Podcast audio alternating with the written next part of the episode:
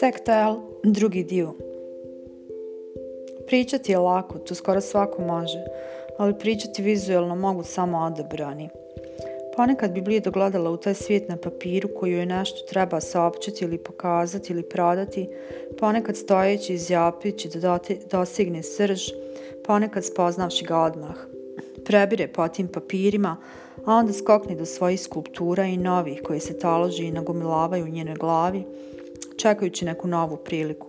Zaboravi hartije i debele papire, naslovnice, brošure, pakovanja od jogurta, velika pakovanja roštilja za koja je sam pravila amote, Zaboravi sve piksele, dimenzije, zaboravi kako se pripremaju fajlovi za štampanje, zaboravi koliko DPI je dobro za štampanje, koliko za ekran, zaboravi estetiku i formalno i ode ka skulpturama. Tu je sve tako otvoreno i neformalno, bez pravila koja koči, dimenzija koja guši, materijala koji moraju biti upotrebljeni. U skulpturi je sve dozvoljeno i poruka je jasna, jedna je jedina, ukrasna ili misaona, praktična ili dizajnerski iskomplikovana od nepraktičnog do praktičnog. Dobar dan, uzvratila je mala na svom englesku i baš se pitala kako će se konverzacija dalje odvijati i ko je taj Stan. Dijalić sekunde je odveo ka svom partneru, gledajući kanel bule i moravši pomiriti glavu ka ulazu u restoran, pogledavši upravo zgodnog mladića kako prilazi šanku. Uspijući se u momentu skoncentrisati, slušala je kako dotični Stan nešto priča – Upalila je kameru na svom telefonu i kada je bila sigurna da je Stan vidio, pokušala mu je rukama dati do znanja da je pričeka. S druge strane, žice je ostao Stan čekajući. Mala je otišla do šanka i nonšalantno pogledala mladića koji je naručivao nešto.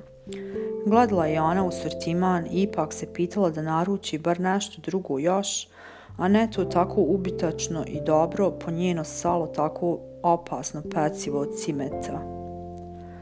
Osmijehnula mu se nastojeći biti nenametljiva, ali da kako odlučna u svojoj nakani. Dala mu je telefon i ostavila zbunjenog stena da gleda u, nje, u lijepo lice mladića s druge strane stakla, obrijane glave i malog ušćupernog tijela, koji se po izboru njegove garderobe ogledalo da je tek završio s treningom sa uskim crnim tajcama, naranđastim patikama i tamno ljubčastom vjetrovkom, s iPhoneom kojeg je isključio nemogavši dobiti taj trenutak privatnosti da naruči šta je naumio za šankom. Dobar dan, pričate li švatski ili engleski? Upitao je zbunjeni Stanley mladića koji je kimnuo glavom u znak odobravanja i koji je isto tako bio zbunjen. Možete li reći malo i da su njene skulpture postavljene na nedavnoj izložbi uništene? Upitao je Stanley mladića. Pokazao mu je slike skulptura iz kaverci.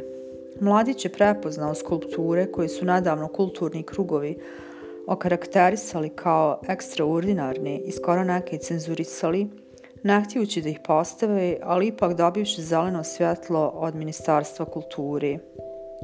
Prije nego se snašao i počeo da prevodi, vidio je kako u restoran ulazi muškarac, srednje dubi, u crnoj garderobi s kapuljačom.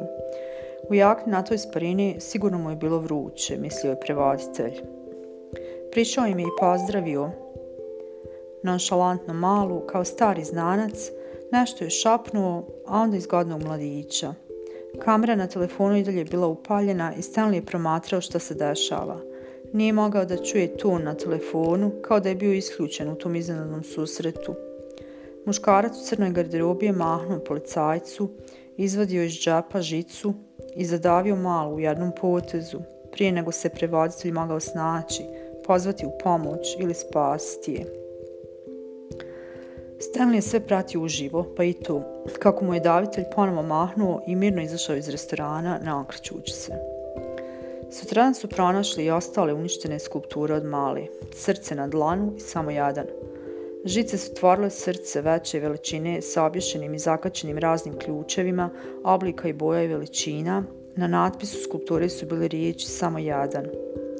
U obližnjem gradu Jančopingu se nalazila skulptura Trust is like a piece of paper. once crumbled, it's hard to get it back, koja se sastojila od ogromnog gnjezda napravljenog iz prepletenog žicama, a unutra papir sa natpisom. Povjerenje je kao komad papira, jednom izgužvano, teško ga izravnati. Također slamljena i uništena skulptura. Čak i zadnja skulptura smiješnog karaktera broj 10 Installation je bila uništena. Roboti sa natpisom u rukama kao parolom Help No Wi-Fi.